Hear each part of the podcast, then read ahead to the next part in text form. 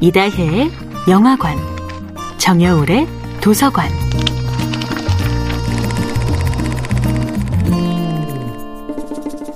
안녕하세요. 여러분과 아름답고 풍요로운 책 이야기를 나누고 있는 작가 정여울입니다.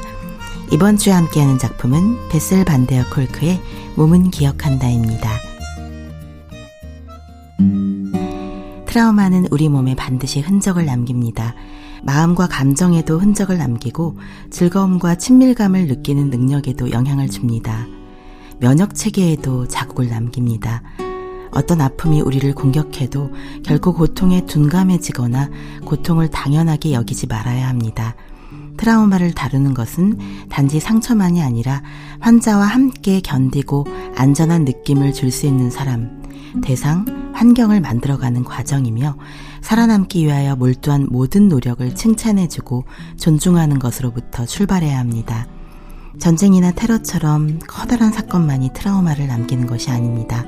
트라우마는 친구, 가족, 이웃으로 인해 생길 수도 있습니다. 미국 질병통제센터의 조사에 따르면 미국인 5명 중 1명은 성추행을 당한 경험이 있고 4명 중 1명은 부모에게 몸에 자국이 남을 정도로 맞은 적이 있으며 커플 3쌍 중에 한 쌍은 상대의 신체 폭력에 시달리는 것으로 나타났습니다. 우리는 삼풍백화점과 세월호를 비롯한 수많은 집단 트라우마를 경험했고, 이제 트라우마를 다루는 개인의 치유를 넘어 사회적 치유를 향해 나아갈 때가 되었습니다.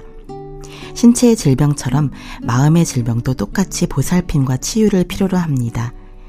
이 책에서 제시하는 해법 중에서 저는 낭독 치료를 권해드리고 싶습니다. 2008년 샌디에이고에서 해군 500명이 참석한 가운데 아이아스 낭독회를 열었는데 무려 2500년 전의 작품에 전쟁의 상처로 고통받는 군인들이 엄청난 호응을 보였다고 합니다. 군인들은 낭독회를 마친 후 서로 아픔을 털어놓으며 얼싸안고 눈물을 흘리며 자신의 트라우마가 혼자만의 문제가 아님을 깨달았습니다. 나와 비슷한 아픔을 앓고 있는 사람이 2500년 전에도 있었다는 사실이 상처받은 군인들의 가슴을 움직였던 것입니다. 우리는 아무리 힘들어도 함께 있어야 힘을 얻는 존재입니다. 함께 서로를 돌보고 보살피는 언어 속에서 힘을 내야 합니다.